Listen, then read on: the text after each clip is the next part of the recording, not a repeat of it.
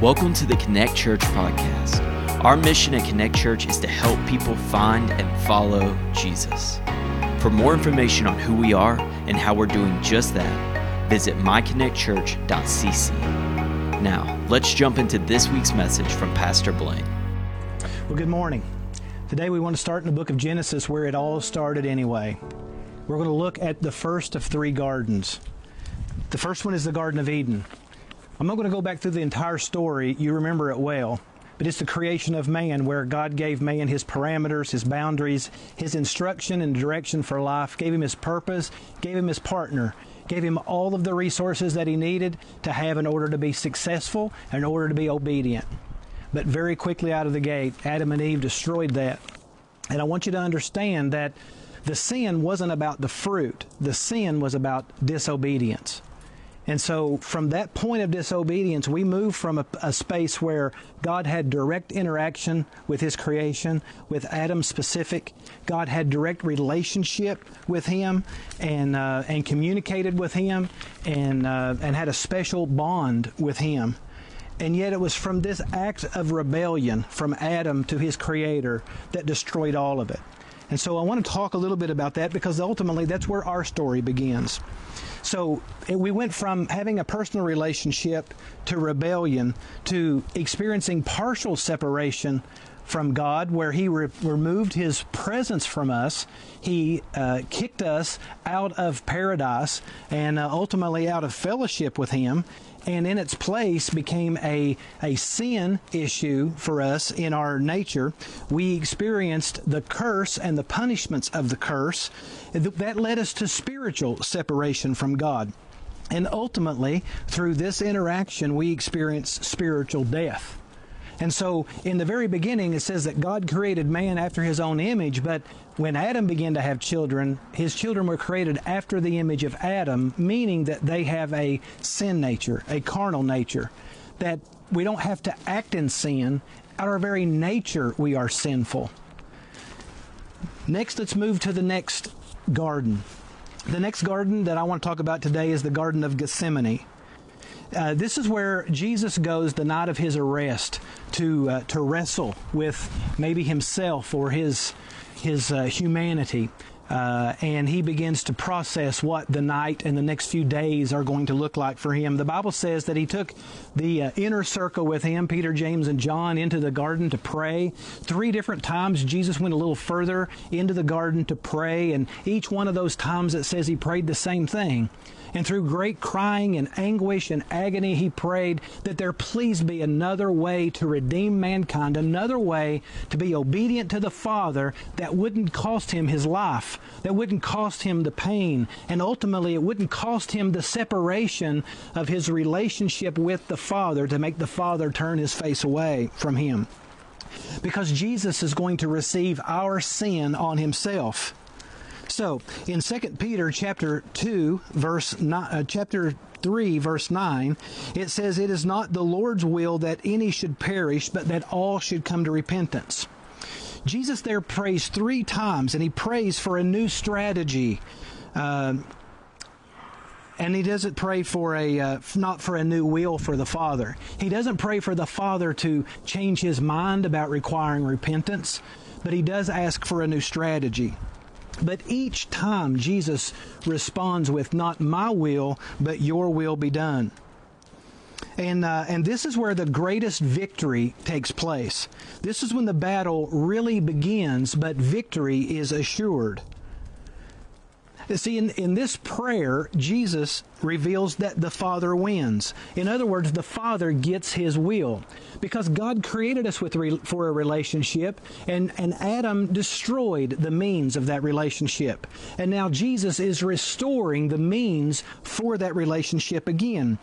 Now we have the ability not just to have our sins pushed away or pushed back for a year, but now people can have the means to repent and to become the Christ's righteousness. In 2 Corinthians chapter 5 verse 21 it says, "For our sake he became made he made him to be sin who knew no sin, so that in him we might become the righteousness of God." And this is what Jesus wanted was to bring glory to the Father, and the Father wanted a relationship with us, and so he threw all of our sin on the only one who qualified for that atonement, and then he gave that atonement to anyone who would confess their trust and their faith in Jesus. So the Father wins. Now we have the ability to repent. Jesus also wins because though for a moment the flesh was begging for him to relent and begging for him to give up, Jesus was obedient to the Father, which, by the way, was his mission all along. We also win by the obedience of Jesus. We don't win because God favors us. We don't win because God uh, has a, a special agreement with us. We win because Jesus Christ satisfied our sin debt. We win by the obedience of Jesus, and Jesus was our only chance. He and He alone is uniquely qualified to die in our place. Perfection taking on sin, sin leading to death, death revealing the curse. See, what Jesus did in the garden is he begins the process of reversing the 4,000 year old curse. And so, through the death of Jesus Christ, the curse is lifted. But it is not applied to us. Yes, Jesus has died for all sin for all time. But that cannot be applied to us as individual, individuals until we accept Jesus in his resurrection. So the win is guaranteed, but the application of that win is when we trust Jesus in his resurrection. Now let's move to the third tomb. And I want us to turn to John chapter 19. I'm going to begin reading in verse 41. John 19, verse 41, and we're going to read right through chapter 42, or chapter uh, 20. Now, in the place where he was crucified, there was a garden and in the garden a new tomb in which no one had yet been laid. So, because of the Jewish day of preparation, since the tomb was close at hand, they laid Jesus there. Chapter 20, verse 1. Now, on the first day of the week, Mary Magdalene came to the tomb early while it was still dark and saw that the stone had been taken away from the tomb. And so she ran and she went to Simon Peter and the other disciple, that was the Apostle John, the one whom Jesus loved, and he said to them, they have taken the Lord out of the tomb, and we don't know where they've laid him. So Peter went out with the other disciple, and they were going together toward the tomb. Both of them were running together, but the other disciple at outran, outran Peter and reached the tomb first. And stooping to look in, he saw the linen cloths lying there, but he did not go in. Then Simon Peter came, following him. And he went into the tomb, and he saw the linen cloths lying there, and face cloth which he had seen been laid on Jesus' head, not lying with the linen cloths, but folded up in a place by itself. Then the other disciple who had reached the tomb first went in, and he saw and he believed. For as yet they did not understand the scripture that he must rise from the dead. Then the disciples went back to their homes. But Mary stood weeping outside the tomb, and as she wept, she stooped to look into the tomb. And she saw two angels in white sitting where the body of Jesus had lain, one at the head and one at the feet. And they said to her, Woman, why are you weeping? And she said to them, They've taken away my Lord, and I do not know where they have laid him. Having said this, she turned around and saw Jesus standing, but she did not know that it was Jesus. And Jesus said to her, Woman, why are you weeping? Whom are you seeking? Supposing him to be the gardener, she said to him, Sir, if you have carried him away, tell me where you've laid him, and I will take him away. And Jesus said to her by name, Mary. She turned and she said to him in Aramaic, Rabboni, which means teacher. And Jesus said to her, Do not cling to me, for I have not yet ascended to my Father, but go to my brothers and say to them, I am ascending to my Father and your Father, to my God and to your God. Mary Magdalene went and announced to the disciples, I have seen the Lord, and that he had said these things to her.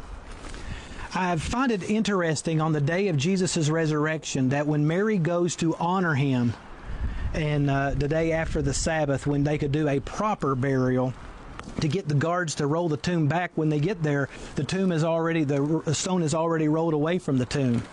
And so when Mary sees that the, the to- stone is rolled away, Jesus' body is not in there, the first, like anyone would do, the first thought is somebody has stolen his body.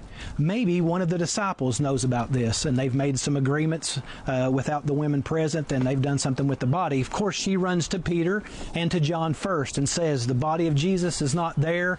Peter and John obviously have no idea about it, but they're looking for evidence. What will we find at the tomb that will give us some indication of where Jesus' body is? Because even though Jesus is dead, they still want to honor him. He was a close friend to them. And so, as they are running, John, being younger than Peter, we believe, is faster, swifter, and he outruns Peter to the tomb and he gets there and he stops. He recognizes it's true the body is not there. Peter, as Peter always does, busts right through, right by John, goes into the tomb. He sees uh, that the body is not there. The cloths are there. The face cloths folded up and placed where it should be on the face of Jesus. This tells us that the body was not stolen. This was intentional. It was an act of order and intentionality. I find it interesting there at that moment they walk away, they still do not understand the resurrection. They are not filled with joy about the resurrection. And so they go back to their homes to try to put together the clues of where could the body of Jesus be. While Mary is still there contemplating her next step, Jesus himself appears to her, and she obviously thinks he's a gardener. But in that moment, he has an interaction with Mary, and other gospels give us some clues and other details about the event. And she, he looks at Mary Magdalene. This is so impressive, so empower, empowering to us. Up until this point, Jesus would say, My Father, my Father, my Father. And now he says, My Father and your Father. And he says, My God and your God. Jesus is raising the belief of those who have been following him up to the level of his obedience. I want you to see this because it is so impactful to our everyday life. Jesus is giving us giving away his relationship to his God and to his Father to us. In fact, he looks at Mary and he says now for the first time, "Go and tell my brothers." He has moved them from followers to servants, to friends, and now to brothers. And tell them that I will meet them in Galilee. Such a such a shift in this one conversation. And he gives this conversation to Mary, and Mary becomes one of the first evangelists to take the news of the resurrected Jesus back to the disciples. And so, the resurrection is what reverses spiritual death. So all of the curses that come from the first garden now begin to be reversed in the third garden, in the garden of of, uh, of the tomb. We have spiritual life now, not spiritual death.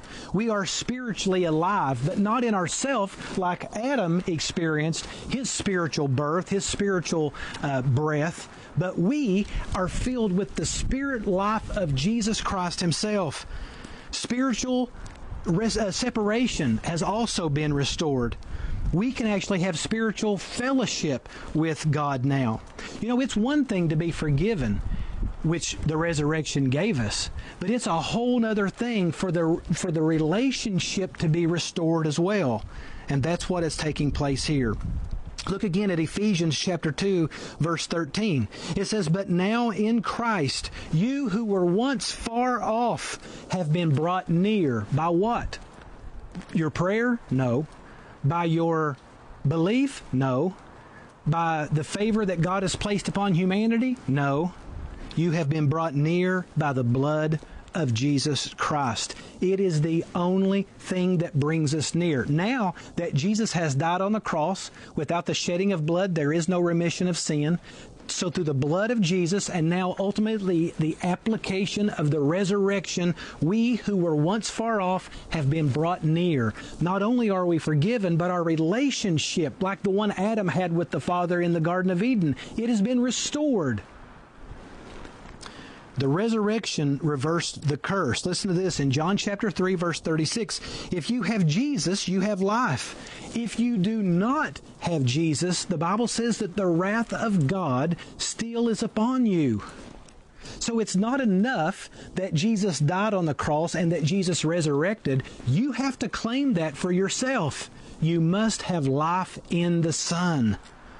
Jesus even told Mary and Martha, I am the resurrection and the life. Whoever believes in me, though he die, yet shall he live. And everyone who lives and believes in me shall never die. Do you believe this? And he asks us the same question. In Romans chapter 8, verse 22 and 23, he says, uh, Paul says this to the church at, at, Rome, For we know that the whole creation has been groaning together in the pains of childbirth until now. He's going all the way back to Eden and talking about the curse upon creation. And not only the creation, but we ourselves who have the first fruits of the Spirit groan inwardly as we wait eagerly for adoption as sons, the redemption of our bodies. Not only did the resurrection reverse the curse, the resurrection also reversed sin. Listen to this. At one point in our life, now that we are sons, because we are sons of Adam, we are forced to sin. We have no option but to give in to sin. But Galatians chapter 5 verse 1 says, after the resurrection, for, for freedom, Christ has set us free. Stand firm, therefore, and do not submit again to a yoke of slavery. We are free not to sin anymore. I think about the deceit that the serpent gave uh, placed upon Adam and Eve. I think about him beguiling her and tricking her, and and uh, and not only the deception to Eve, but ultimately the rebellion of Adam came from that as well. But in the resurrection, Paul tells us that the the the uh, the power of sin in our life has been neutralized unless we want to sin, unless we don't trust Jesus Christ, unless we veer too far away from our fellowship with Him. So the resurrection also reversed the partial, partial separation from God. Ephesians chapter 2 verse 6. He says, and listen to this, this is terrific. And he raised us up with him, seated us with him in the heavenly places in Christ Jesus. Where are we now spiritually? Am I here? I am not. Where am I? I am with Christ. I am seated with Him in heavenly places. We are already transported into His kingdom. His kingdom is here because He is here. And wherever He is, He rules and He reigns. How do I know that? Because the tomb is empty. We, uh, we always had the promise of a relationship, a promise of being family again with God. But the rec- resurrection completed the adoption process for us. Now, if you remember, we kind of think of Adam and Eve being in the Garden of Eden, and I think of of them being uh, uh, excommunicated out because of Adam's sin, his rebellion, and uh, God kicks them out of paradise because he's wanting to uh, to keep them not from himself because the in Genesis chapter 3 verse 15 he gives them the gospel again that he's going to send someone through the woman's seed that will reverse the curse. And ultimately the serpent will bruise his heel, but the Savior, the seed of the woman, will crush the serpent's head. That's what happens in Garden 2. When Jesus says, Not my will, but yours be done, he stomps the head of the serpent and he gains victory, and the resurrection proves it. Now, Adam and Eve is kicked out of the Garden of Eden, but I want you to notice that this third garden, the garden of the empty tomb, actually re- begins to restore that. God is not keeping Adam and Eve away from himself, he promises himself. What God is doing is temporarily keeping them away from the tree of life. He told them they could eat of any tree of the garden. Don't eat of the tree of knowledge of good and evil. They did. And once they did, there was no takebacks. You can't reverse that. Now, perpetually, every man born of men is going to have the knowledge of good and evil. But there was another tree in the garden. that God did not condemn them from eating, but actually intended for them to eat, and that was the tree of life. God keeps them from the tree of life, and now Adam and Eve do not have the fountain of youth like they used to have. Now, although they are sin, they are uh, spiritually dead. Now they will ultimately, because they're separated from the tree of life, will also experience eventual physical death. And so it's in God's mercy because God wanted a, a, a, live relationship with us that now the paradise was going to destroy. Why would God want us to live with the knowledge of good and evil perpetually alone from Him for all eternity? God needed to reverse the curse first. So now that the curse is reversed, I want you to see this in Revelation chapter 22. It says, Then he showed me, this is, this is what it's going to look like in eternity, folks. Listen. Then he showed me a river of the water of life, clear as crystal, coming from the throne of God and of the Lamb. And in the middle of its street, on either side of the river, was the tree of life bearing 12 kinds of fruit, yielding its fruit every month, and the leaves of the trees were for the healing of the nations. Sin removed access from the tree of life, but the resurrection provides access back to it. God did not leave the tree of life in the Garden of Eden. God transplanted the tree of life and put it in his in his proximity of where his throne is. The tree of life is in heaven. And now, because of the resurrection, we have access to the tree of life, but not as sinners, but as the righteousness of Jesus Christ. Again, Jesus reverses the curse. Now look at Revelation chapter 22. I've already read verse 1 and 2, but I want to read verse 3. Revelation 22, verse 3. There will no longer be any curse. So, very quickly, as we draw to a close, the first disciples began to be evidence to them very quickly that the tomb was not just empty, he is alive. And he presented himself by many witnesses, first to them, first to Mary Magdalene, then to the disciples, and then ultimately to, uh, to many, many more. And through their eyewitness accounts, the whole world is coming to know the resurrected Jesus Christ. They know now that their friend is alive. Can you imagine? Can you imagine knowing that Jesus is dead, watching the torment, the struggle, the blood, the gore, the agony, carrying his body to the tomb, and then turning around and him standing there? I can't imagine what Mary Magdalene must have experienced and the joy she had when she began to tell others that her friend was alive. They also now know that their sin is forgiven. They know that they have personal fellowship with the Father. They know that now they will have eternal life. And from this moment on, we begin to see a different side of them, a side of them that no longer lives for this world, no longer looking for comfort, no longer jockeying for position in God's kingdom. Now we see them as servants. Now we see them as laying their life on the line. Now we see them sacrificing for the glory of God. The resurrection changed everything for them. But you know what? The resurrection changes everything for us as well. Listen to this in Romans chapter 4 verse 25 it says who was they're talking about Jesus' death who was delivered up for our trespasses and raised for our justification because of the raising of Jesus Christ, we are justified. Because we trust the resurrection of Jesus Christ, we are justified before our Father. Justified meaning that we're spiritually alive. And when God the Father sees us, He sees His children, His own dear children. Listen to me. Do not be deceived by this. We are not all God's children. Only those who profess in Jesus Christ and who trust in the resurrected life of Jesus Christ. Hebrews chapter 2, verse 14 and 15 says, Since the children have flesh and blood, Jesus too shared in their humanity, so that by his death he might break the power of him who holds the power of death, that is the devil, and free those who all their lives were held in slavery by their fear of death. We don't have to be afraid of death any longer. Death has lost all of its power only when we trust Jesus Christ. We get to have God's Spirit dwelling inside of us now because of the resurrection. In Romans chapter 8, verse 9, it says, You, however, are not in the flesh, but in the Spirit, in the fact the Spirit of God dwells in you. The Spirit of God dwells in you. How does the Spirit of God dwell in me? Because of the resurrection of Jesus Christ.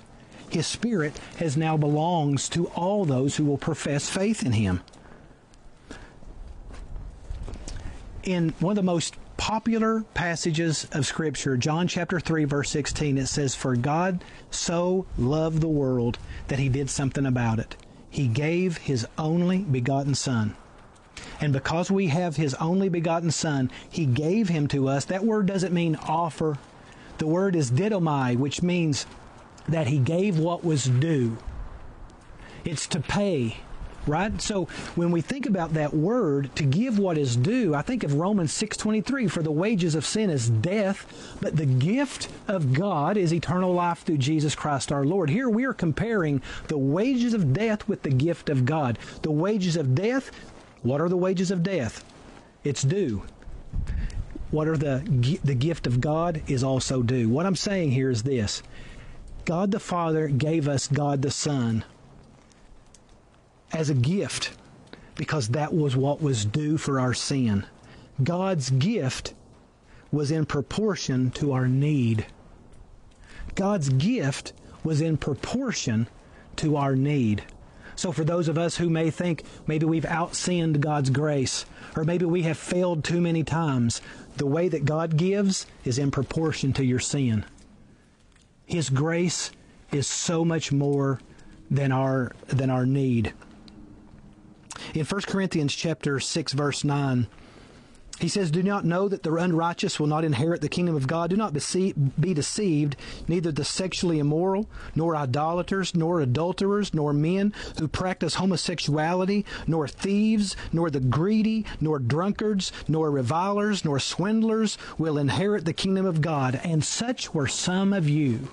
I don't care what kind of sin you come out of.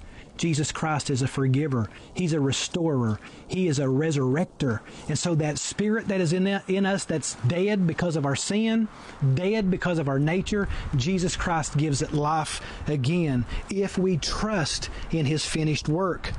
But you were washed, you were sanctified, and you were justified in the name of the Lord Jesus Christ by the Spirit of our God. In Romans chapter, uh, in 1 Peter chapter 4, verse 1, it says, According to his great mercy, he has caused us to be born again to a living hope. Born again to a living hope. Through the resurrection of Christ from the dead. To an inheritance. Why am I raised? Why am I resurrected? Listen to this. To an inheritance that is imperishable, undefiled, and unfaded, kept in heaven for you. Listen, I'm, I want to. I want you to listen to this very closely. What Peter says here: Heaven is not your inheritance. Heaven is where your inheritance is stored. heaven is where the tree of life is. That's where eternal life is. But eternal life is not your inheritance. Jesus Christ is your inheritance. We are joint heirs with Jesus. And the only way to draw from that inheritance is to believe in the resurrection of Jesus Christ. Jesus Himself is our inheritance. And one day that inheritance, as John says in the book of Revelation, I see, saw heaven coming out, or uh, the New Jerusalem, the holy city of God coming out of heaven. And so wherever God is, God is constantly coming to us. And that opportunity comes as a result of the resurrection. So when Jesus says, I am the way, I am the truth, I am the life, there is no other way to have purpose, no other way to have power over fear. There is no other way to have forgiveness. There is no other way to have fellowship with God, a relationship with God, unless we believe in the resurrection of Jesus Christ. And today we celebrate our belief. But maybe you have never accepted Jesus Christ as your Savior. First, you have to recognize your sin. And then you have to trust what Jesus has said about himself and what he has revealed to us. If you need help doing that, reach out to me. I want to have that conversation. In fact, I pray to have that conversation with many of you watching right now. But if you have accepted Christ as your Savior, but you're not living in the power of the resurrected life, let, re- let me remind you, you are adopted into the family of God, joint heirs with Jesus Christ. Spend time in His presence, remember who you are in Him, and He will give you freedom. Lord, we love you. We thank you for the hope that we find in Christ. We lift up the name of Jesus and we thank you so much for the resurrection. And now I pray for you to do a work in us that we cannot do, that you would rightly apply the solution to our problems. Through the resurrection of Jesus Christ, we trust and we hope and we believe. In Jesus' name we pray. Amen. If you need help finding or taking your next step, send us a message at hello at myconnectchurch.cc.